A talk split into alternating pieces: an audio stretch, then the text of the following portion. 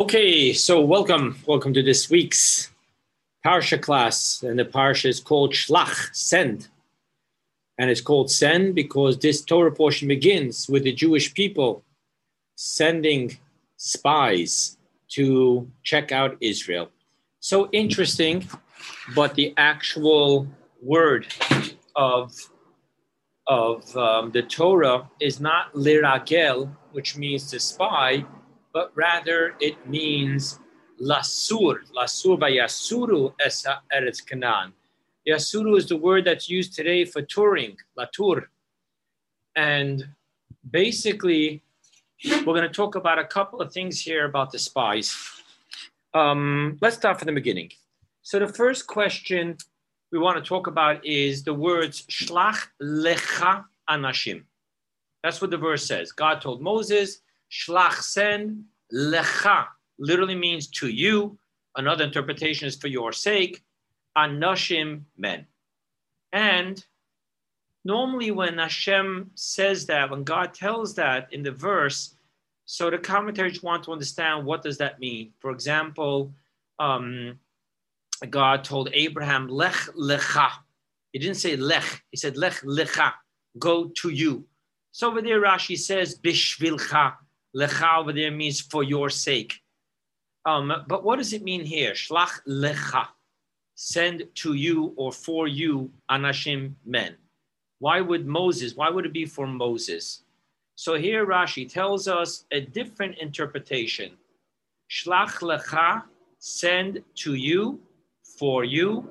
Le daatcha. Le daatcha literally means according to your understanding.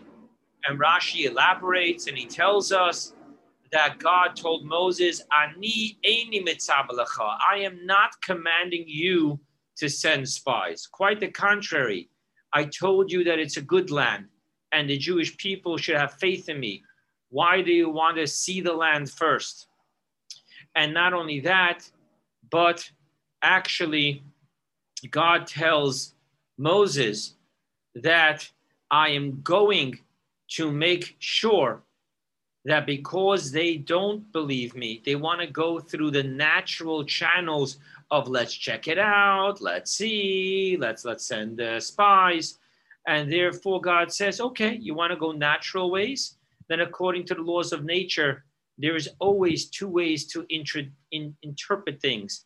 So I will do things in a way that they will question and have their own interpretation. And as we'll soon tell the story, how we see that the spies had a wrong interpretation to what God was doing while they were spying the land of Israel.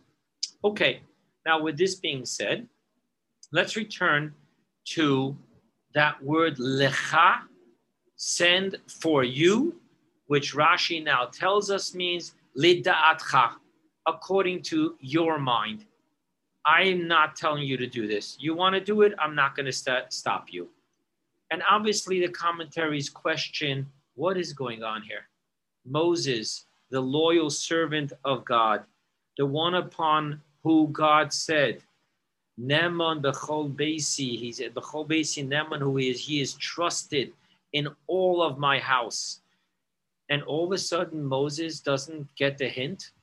God said that I am not suggesting that you do this. And what happens then? He doesn't say, he doesn't tell the Jewish people, uh, I spoke to God. He's okay if we do this, but he didn't sound excited about it. I think we shouldn't do this. Why did he allow the plan to go through once he hears that God is not happy? And not only is God saying that he's not happy, he's going to open up the door for misinterpretation, which would lead to a mistake. So that's the question here on the table. Why did Moses move forward once God told him that he is not in favor of this, but he won't get in the way? So some commentaries say that Moses was kind of in a pickle, because if he wouldn't have discussed it with the Jewish people and he would have right away said, no, there's no reason for this. God told you it's good. Okay, then the Jews are saying, okay, Moses is telling us to have faith and trust and don't question. But now that Moses entertained the thought and Moses brought it to God, and the Jewish people knew that he brought it to God, and then he comes back and he says, no, all of a sudden this looks like, you know, kind of like a car dealer coming back and saying, well, you know, uh, we really can't let you take this car for a test drive. And all of a sudden the Jews are, oh, what's going on here? What are we hiding?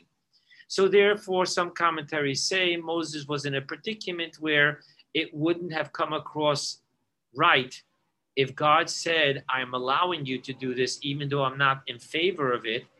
And Moses discussed with the Jewish people, embraced the idea, to all of a sudden start, you know, backing out of it. However, I want to share with you a most amazing interpretation of the Rebbe of blessed and saintly memory. The Rebbe has an entire different twist to the word Le daatcha. Le daatcha, we said, means that God is telling Moses, your, if you feel that you should do it. Le daatcha, yours, Moses. In this interpretation, the Rebbe says, no, that's not what God was telling Moses, that it le daatcha, according to your understanding, if you want to do it, then do it, but I'm not in favor of it. But rather, according to this interpretation of the Rebbe, which is really so amazing and so practical in what it teaches us, God was telling Moses, Moses, you should send the spies. Why should you send the spies? Because le da'atcha, as a teacher, as a leader, you need to help your people love the land in accordance to their understanding. If we impose upon them, this is the chosen land and you will love the land, then they'll never develop their own opinion, their own love. It'll always be, oh, we were told we have to love the land, so we're gonna love the land. Rather, God is telling Moses, no, le da'atcha, a true leader, a true teacher, a true parent is not afraid of the student, follower, um, child, offspring, developing their own opinion. Now, the problem is that as parents, we so often watch our children developing their own opinion, and they take a painful detour on the way. And we think to ourselves, we can save our child so much pain if we don't allow this to go that way. Hence, let us make the decision and save them the pain. On top of that, God tells Moses, for them to develop a love for the land of Israel, then I need to work in their terms, which means I need to allow for different interpretations of what's happening.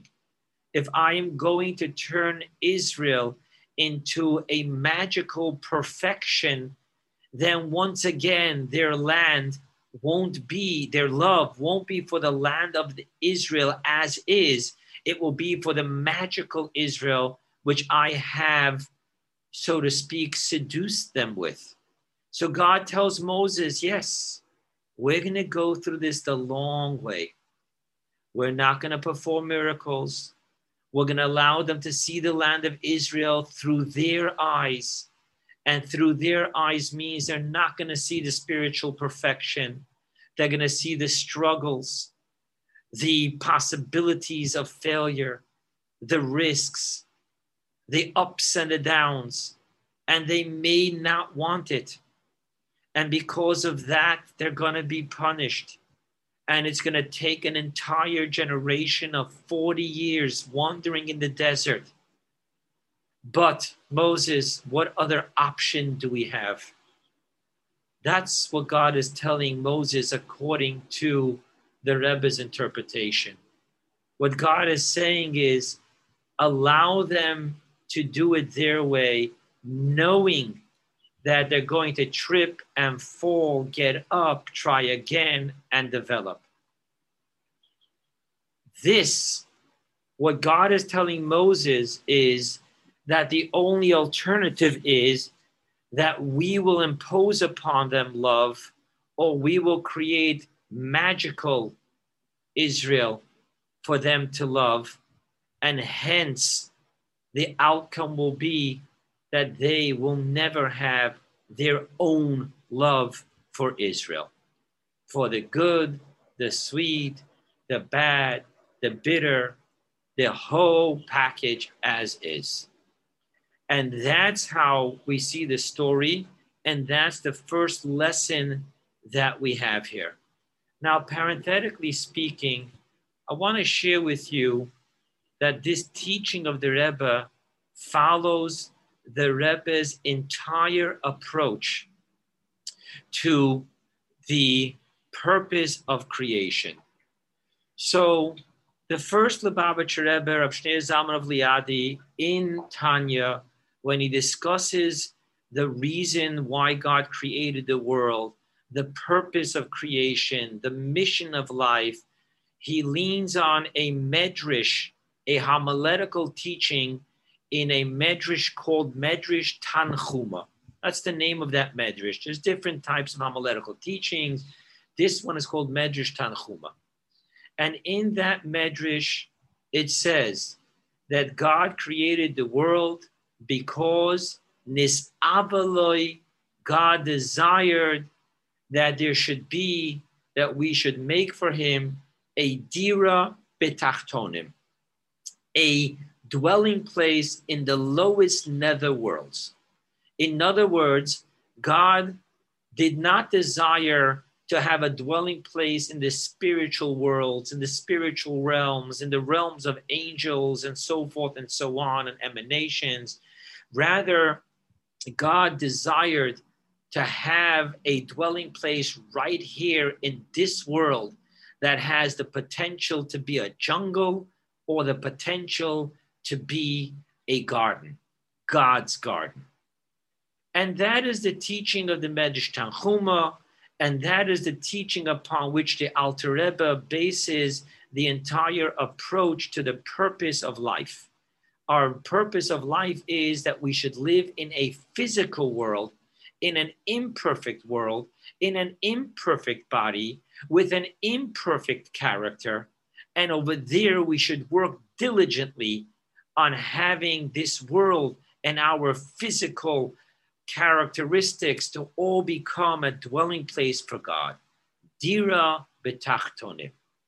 And the simple understanding as explained in great length, depth, and width, and marvelously so in the teachings of Hasidus, is based upon the concept that for God, perfection is without value. What is valuable to God, what is precious and cherished to God, is not perfection, but that we struggle with freedom of choice. And we literally go against the grain of our egocentric D N A to go ahead and create an imperfect yet precious realm, abode for God. To put this into perspective of an analogy that the God uh, that uh, that the Rebbe of blessed memory gave someone in Yechidus of why God chose this, the Rebbe asked him a question. The Rebbe asked him what was his hobby. He said his hobby was photography and art. And the Rebbe asked him, so tell me, a photo picture is perfect without any mistakes. A painting, as perfect as it will be, it will always be imperfect. So why is it that a painting costs so much more than a picture? And the person responded to the Rebbe, because the picture is, it's perfect because it's just mechanically so. The lens opens, shuts, gets a perfect imprint, and that's it. However, a painting, A painting is man-made, and it's so difficult, and therefore it's so precious. And the Rebbe went on to say, and now you understand why God desires our imperfect, our totally imperfect, blemished world and our blemished service to God, rather than the angelic, mechanical, lack of freedom of choice of an angel, perfect service to God. Now, that is the teaching as is. Now I want to share with you that the Rebbe takes this teaching of the Alter Rebbe and of the Midrash Tanchuma to a total new level. And that's what connects to what God was telling Moses here in the Torah portion, according to the Rebbe's teaching, Le daatcha, that we have to let them work it out in according to their imperfect psychology, in their imperfect approach to things. Because what's important is not that there be an imposition of divinity upon the arrogance and imperfection and self-centeredness of the physical realm. Rather, the Rebbe adds on two words, three words actually. When it says there should be a dwelling place, Betachtonim, in the lower nether physical world, the Rebbe adds on the words al yedei hatachtonim, through the tachtonim, through the nether, nether world. In other words, not only did the God choose the geographic lo- location for his place, but rather God chose who would be the only builders, contractors of his home. That it should be the imperfect human making out of his imperfect self in his imperfect way, leading to the imperfect finished product. That is what God desires. Now let's go back to what we're being taught here. Shlach lecha, Moses, I don't want you to impose upon the people a perfect le- love for a perfect land, but rather I want you to allow the imperfect people to work through an imperfect love for their perception of an imperfect land, even though it's going to cause so much pain and so much long, a long distance until it'll actually happen, forty years. Okay. So now you have another whole perspective to this story of how the Jewish people didn't immediately digest that they want Israel, and how, according to this teaching, it was okay. Yes, you want to do it your way. We're going to have to work it out your way, and it's going to be painful, God says to us. However, that's what it's all about. It would be meaningless to me if you didn't go about it your way. Okay, so another thing is that, and this is discussed by many commentaries, I've actually was standing by a Fabringen where the Rebbe discussed this. There seems to be within Rashi itself a paradox. So Moses chose the twelve spies. Amongst them was his brother-in-law, Kalev, the son of Yefuneh, from the tribe of Judah. Also his prime disciple, Joshua, who would be his successor from the tribe of Ephraim. And then he picked out another ten leaders, one from each of the other ten tribes. Now, obviously, if Moses is going to pick them, Moses is going to pick the people most befitting and most trustworthy of the tribe, of, of the job. On top of that, we find, so interestingly enough, that the The people are called, when Moses chooses them, they're called anashim, which is the Torah terminology for man of men of great stature. So here we see that Rashi tells us that at this point, they were still good people. Yet later on, Rashi tells us, when from a different unique wording of the verse, that the Torah is telling us that their going and returning was with the same mindset. that they went with bad intentions and they returned with bad intentions. So Rashi, make up your mind. Were they still okay people or not? Now, there's different ways of handling this. As I told you, the Rebbe spoke about it, commentaries speak about it. One of the ways of simply handling it is that when Moses chose them, they were good people. But once they put themselves to a plan on what they're going to do, that already was them coming up with not such holy devices. Now, parenthetically speaking, you know, I was just recently, actually one one week ago, uh, one week ago Tuesday, I was in a, a, an interesting Zoom meeting, and one of the people there worked for, um, you know, was a, was a newscaster. And she went on to say how she left um, that job, and she said something very interesting. She told an interesting story of why she left the job. So she was sent to go ahead and, and you know, write about a certain event.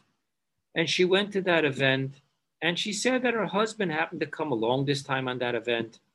And then later when her su- husband reads the article, he turns to his wife and says, "This is not what took place there."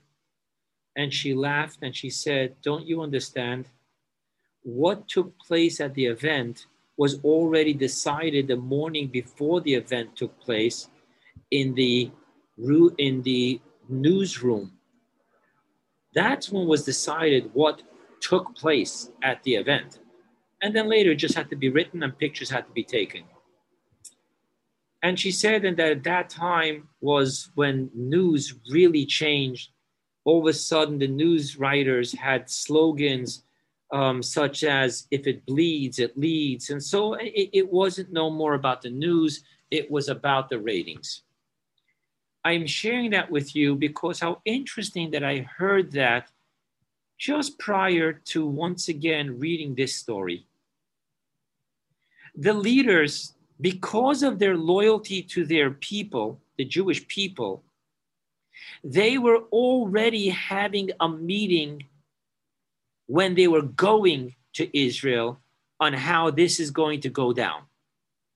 So even though when Moses chose them, they were kosher people. That's the word Rashi uses, kshedim hoyu. It was still kosher. But once they were going to Israel, they were already putting themselves into their job in which they were entrusted. They already were having evil plotting. Now, to understand this, I will share with you yet another teaching that I was fortunate enough to learn from the Rebbe. And that was one of the things I started off with. We refer to them as the meraglim, the spies. A spy's job is liragel, to spy. However, that's not what Moses told them. Moses told them latur, to tour the land, to explore the land. And by the way, one teaching I heard from the Rebbe once, that Moses would never tell them liragel, to spy, because spying is the job of being less than transparent and truthful. Moses was all about the truth. The job of a spy is to make it look like I'm your friend, getting information, when really I'm not your friend. I'm really working for the enemy. Moses would have never told the Jews, any of the Jews, to do that, especially since Moses saw no reason for it. What do we have to worry? We don't need to spy. We can be transparent. We're, this is not our war. This is God's war. We have nothing to worry about. But nevertheless, the spies didn't hear what Moses was telling them. He didn't hear Moses sending them to explore the land, but rather they heard Moses tell them to come back with a decision about the land. Hence, from the very onset, they were not loyal to their mission. It's interesting, but, you know, I was very fortunate and blessed, thanks to the Behar family, Sabi and Rosie Behar, that I was able to participate in quite a few, um, the Jewish Federation of Miami's uh, missions to Israel. And, you know, we would pretty much always have the same, almost always have the same tour guides, because that's the way it works. You know, these tour guides, you know, get get to know different federations, and different federations get to like different tour guides. And this was one guy, a really nice guy.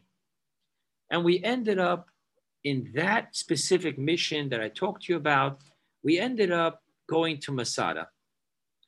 And he gave the whole history of Masada and what happened and what, and what went on, and the whole story from A to Z.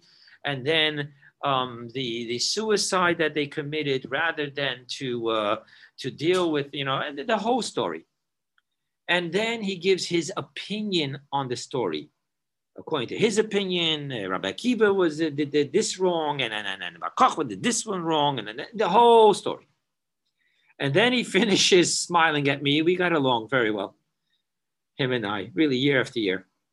And he smiles and he says, and I'm sure the rabbi has a different opinion to state on the whole story. And he pretty much leads into that everyone should now turn to me and hear my story, my opinion. And I said to him, I'm not going to mention his name. I really like him. And he, I just said to him, I only have one comment on everything. Why is it that in every other country in the world, tour guides give history, not opinions? And in our cherished, loved land of our cherished people, with our cherished tour guides, we get more opinions than we get historical facts. Moses was asking, come back with the facts. Give us a picture of the land, not an opinion. The Jewish people, the spies, the ten spies come back and they begin their report with a picture of the land. And then they could not refrain themselves, constrain themselves, and they had to go on to give an opinion. F S, we will not be able to conquer the land. So here you're hearing where from the very onset, they, once they put themselves into the job, they misunderstood their story. You know, it's interesting. Um, you know, you hear from me often, I refer back to addiction recovery. One of the, the traditions that there's twelve steps and there's twelve traditions.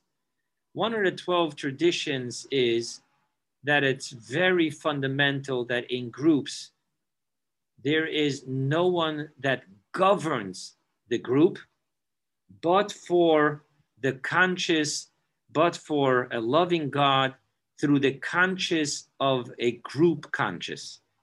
So every decision has to be made, not by any individuals, but by a group discussion, a group decision with a prayer that we be open to God in our consciousness, that the decisions be made in alignment with God's will. Why am I sharing this with you? Because we definitely have people doing service. There's a chairperson in a meeting. We definitely, we have all of this. But the minute one person slips from being of service to being of governing, we've lost the entire, the entire meaning of what a recovery group is. So too it should be with politics. I'm not going to go there.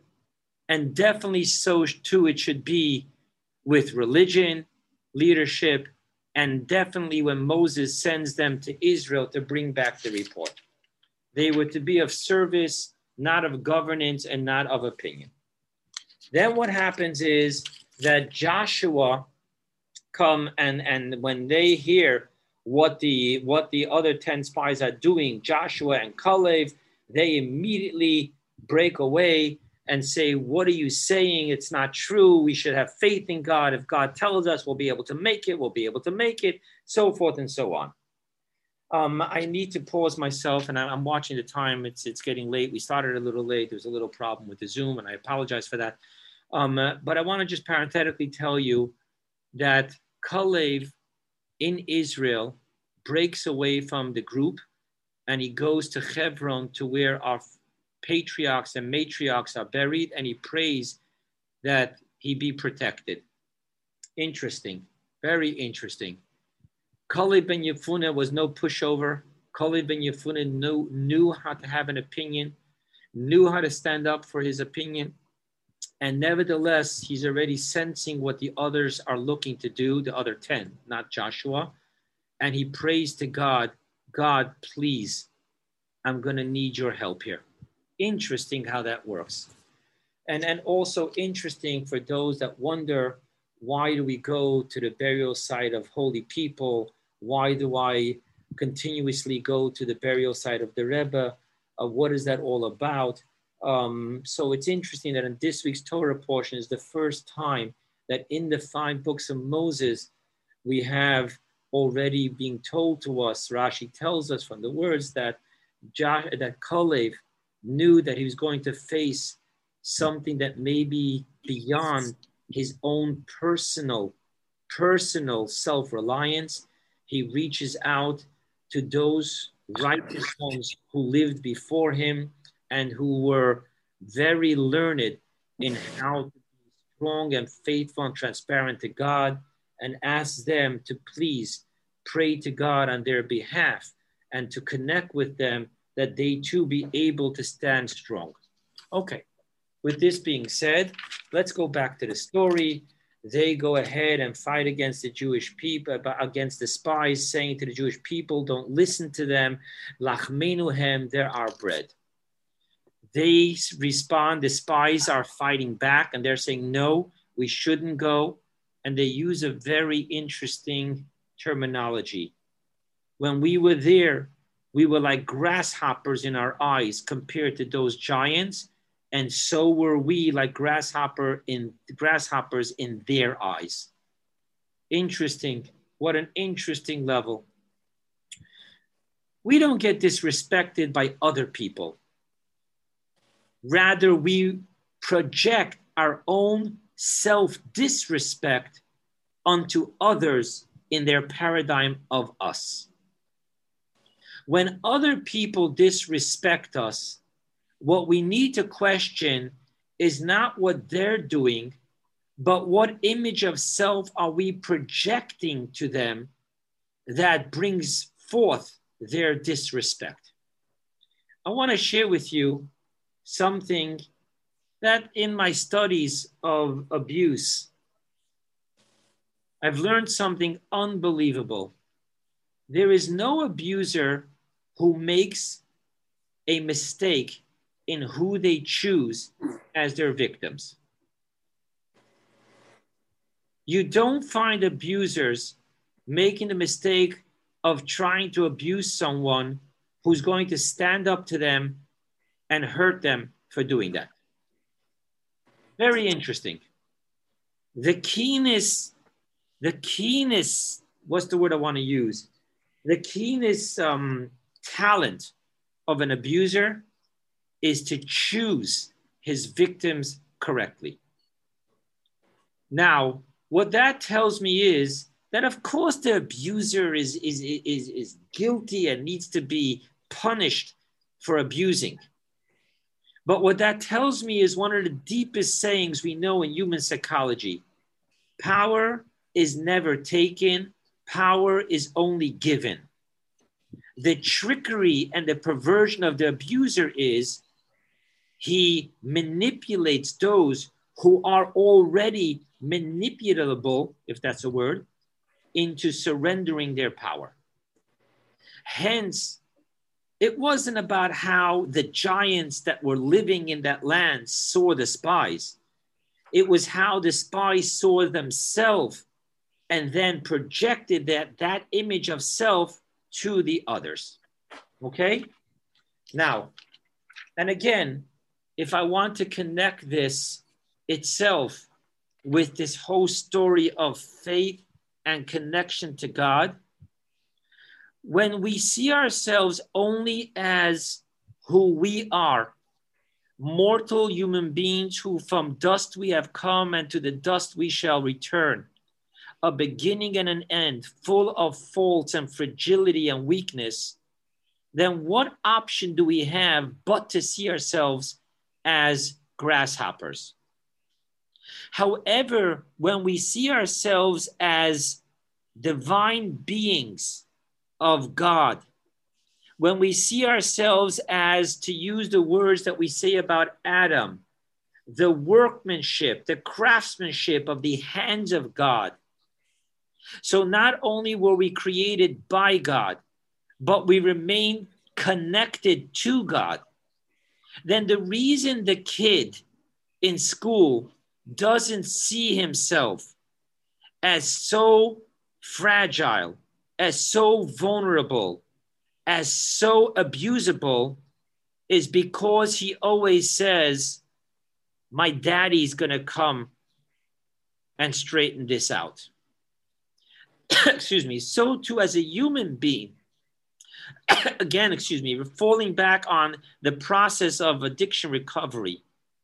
This whole notion of realizing that self-reliance is powerless and unmanageable, but rather to have the connection to a higher power, and then not to just fold our arms and say, okay, it's not up to me, it's up to God, the higher power, but rather to know that the only reason we connect with our higher power is because that higher power empowers us to be able to then do what we have to do. So Moses sends spies. Joshua leads a war. We don't just sit there and say, okay, God, get rid of this nation so we can come in and take care of this. No, we do what we have to do, but we don't do it as grasshoppers, because we're not just human beings, from dust to dust, fragile and vulnerable, but we are connected to our Father, capital F. Hence, we'll never see ourselves as grasshoppers. Okay, moving right along here. Basically, the end of the story is that Moses and, and sees that God is, is extremely not happy with this. And Moses tells God, how long will it be that I am going to have this evil congregation? Parenthetically speaking, it's amazing that from these ten evil spies, because Joshua and, and Kalev, the righteous ones, are not counted in this. But when we want to know what the definition of a congregation is, how many people do we have to have to form a minyan, we know that the number is ten. Why? Because we look through the entire Torah and we look for the smallest number of people, which is referred to as an Eda, congregation. And then we know that this is the smallest number that we can say is a congregation, a minyan. Hence, because God says about these ten people, how long will this evil congregation, there was only ten of them, congregation, from here we learn out that we have to have a minyan made up of ten men. So I just want to share with you the depth of this, of the beauty of what's going on here. We're using the opportunity of something negative to extrapolate something so powerful and beautiful, because we know that every holy thing has to be done with a minyan. We know that our sages tell us that when you daven, you pray alone, it's questionable whether God will or won't answer. But when it comes to a minyan, when we daven with a quorum, when we pray together as a congregation of ten, minimum ten, then we say that God is never disgusted and will always, will always respond to us. And where do we learn this out from? From ten people who are called an evil congregation. So even from the evil congregation, being that these are ten Jews who are good people doing bad things, we're able to learn out the most powerful thing of what is the omnipotent power of prayer when we do it with a minyan, a quorum of ten. Okay, um, Moses prays for God. to praise to God. Yigdal na koyach adnai.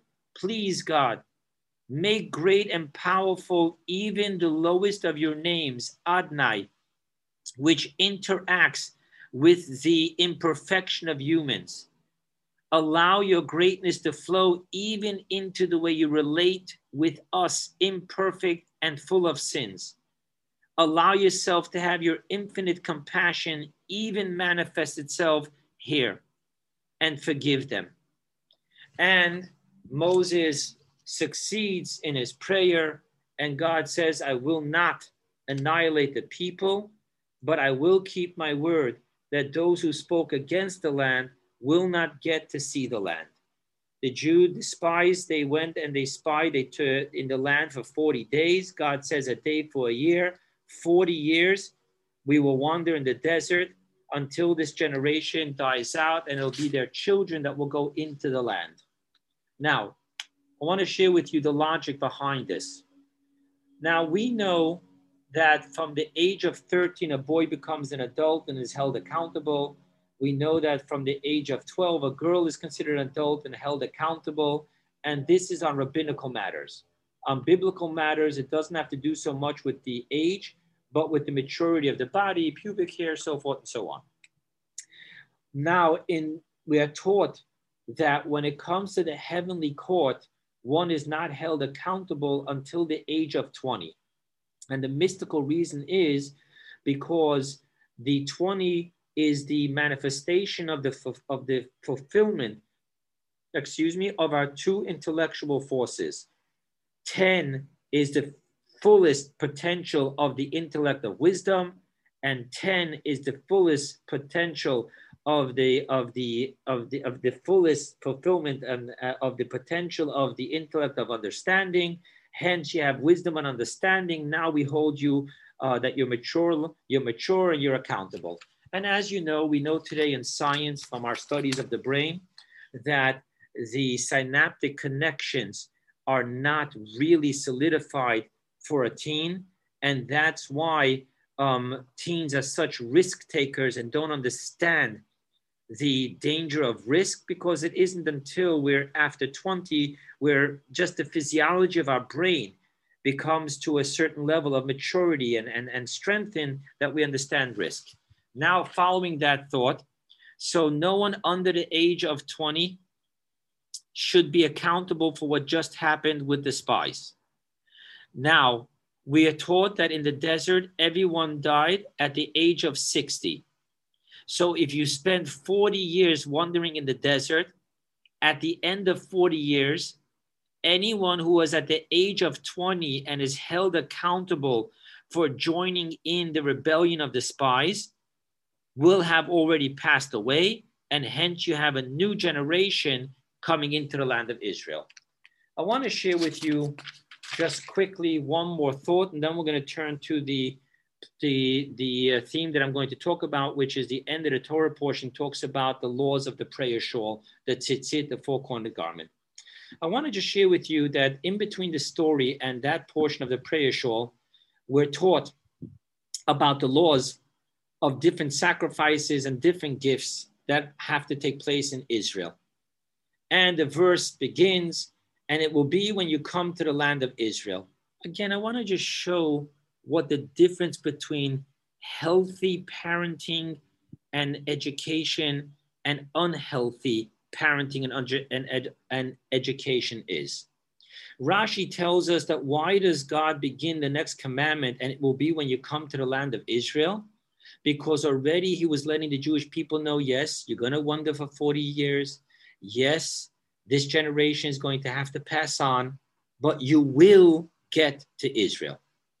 So the minute the punishment was given and began, God is already telling them, don't worry, we're going to make it through this. I want to talk about what unhealthy parenting and unhealthy, unhealthy um, education control freaks do. What happens is that you take a punishment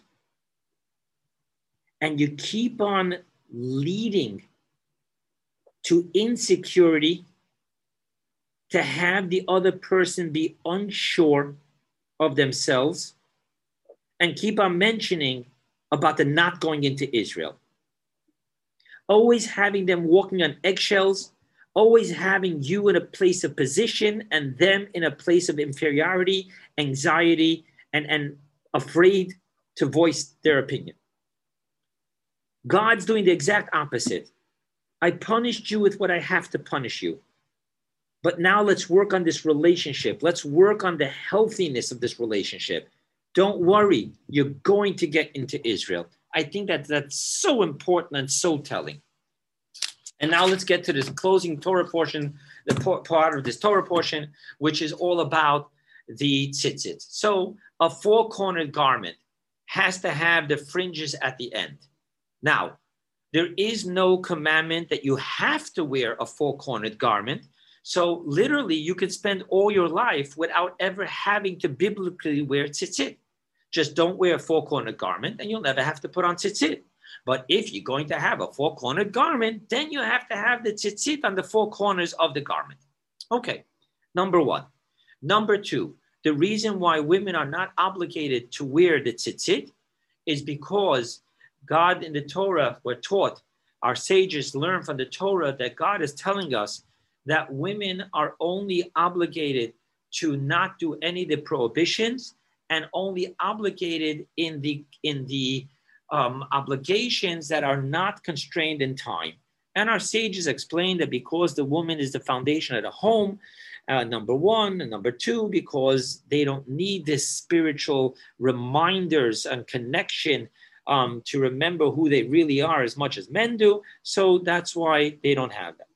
Now, being that the Torah says, and you shall wear these tzitzits and you shall see them, we learn out from here that the time constraint of tzitzit is that you only have to wear it by day and not by night. Hence, we now have a positive commandment that has a time constraint.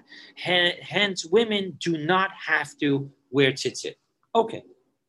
Now, with this being said, our sages told us we should purposely wear a four-cornered garment and wear tzitzit. Maimonides tells us that if you have a mezuzah on your door and you're wearing tzitzit, you'll always have reminders to keep you loyal and committed to God. Okay. Now, one more thing I want to share about this. So I wear tzitzit under my shirt. I have the tzitzit, um, you know, twenty-four seven. Obviously, you don't take a shower with it, but we wear it also by night. Um, so you know that when we wake up and it's already daytime, we have it there, so forth and so on. Why do we wear the tallit specifically by prayer? It has to do with a very beautiful teaching in the Talmud, which is explained in Hasidus, which is beyond what we're going to talk about now. And that is that one who says the Shema without wearing the tzitzit is giving false testimony upon himself. So somehow, for some reason, and again, Hasidus explains it, but we're running out of time here. But there's a beautiful explanation what the connection with saying the Shema, Hear, O Israel, God is our God, God is one, has to do with wearing specifically a tallit, uh, a tzitzit, and not to say that without wearing tzitzit. Hence, we wear this by prayer. Okay, with this being said, I want to focus on something different. What is the mystical teaching of the tallit and the tzitzit? More than that, the tallit, we call it the tallit, has nothing what to do with the strings. It actually has to do with the garment. In Kabbalah, we call this the uniform of the king. Now, the uniform of the king has to do with the entire shawl. So why do we have to have the fringes? Another thing is that if we do have the fringes, and one of the fringes, we don't have it today. Some people do it today. We purposely don't do it today because you're not supposed to wear fake ones and because it's better not to wear the blue string than to wear a blue string that isn't the right blue string made from the right dye. So we stay away from it. There are those that feel that they know which one it is, so they don't stay away from it. I'm sorry about that. So they wear it. Anyway, to make the long story short, if one blue string amongst another four, because the eight strings are four bent in half. So if one blue string is, is a good in each corner to say that the tallit, the entire garment, is fit to be worn, then why does a garment that's made completely out of blue, uh, blue um, wool have to have tzitzit? Those are questions that are asked in Jewish mysticism. Why do we need the corners if the main thing is all about the garment? And even with the corners, if one blue string is enough to say that the whole garment is, is wearable, then if the whole garment is made out of blue thread, why do you need tzitzit? So I want to just share with you what is the mystical concept of tallit. The mystical concept of tallit is the lehit atef, to wrap ourselves in the tallit. That means it's an all-encompassing surrender and dedication to God. And what that means is that we call that Kabbalat Ol, to accept the yoke of God. Before I get into the details of what God wants and what God doesn't want, I need to be willing to surrender my will for the will of God. So it's not going to be, okay, you know, someone asked me, Um, can you do me a favor? I said, well, it depends. What do you want? We don't say that to God. To God, we said, Na'aseh v'nishma. We will do and we will hear. When God says, I want you to do something, we don't say, well, it depends. What is it you want me to do? No. The first thing is a total acceptance. God, what you want, I will do. End the story. And now let's work it out. So that's what the tallit represents. It's an all-encompassing surrender of will for the will of God. However, what we do know in relationships is that an all-encompassing surrender is everything and nothing at the same moment. Because if I can't take the all-encompassing surrender into a very specific, detailed action, to do it how what God wants, as God wants, when God wants. If I don't have the specific detail, it's not just God, I'm willing to do whatever you want. No, what that means is God, I am willing to light the candles, to light the Shabbat candles the way you want me to do it. Not a minute later than it's supposed to be lit, because then it's no more a commandment, a good thing. It's actually a sin. It's desecrating the Shabbat. And I'm not going to make it about, oh, but I need to light the candles because it's just this loving feeling of when I cover my eyes and it makes the whole Shabbos table um, so beautiful. No, that's not what it's about. It's about doing it as God wants, how God wants, when God wants, and not doing it any other way. So a lot of times when we say, I surrender my will and I will do what you want, I mean it in the all-encompassing way.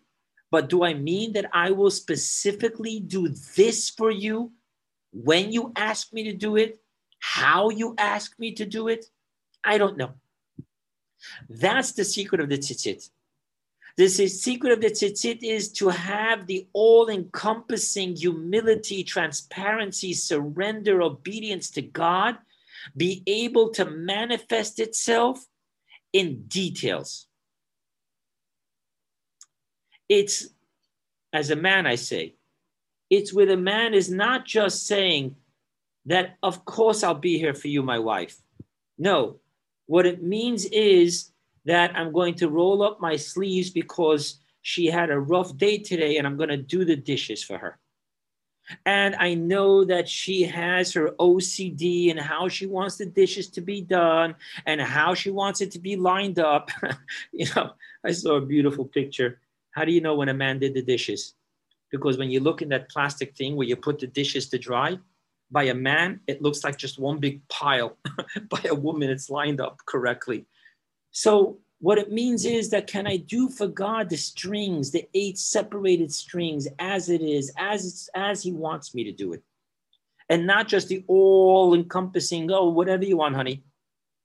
That's the secret of tzitzit. People, thank you. Woof, we ran late. We're going to close it up.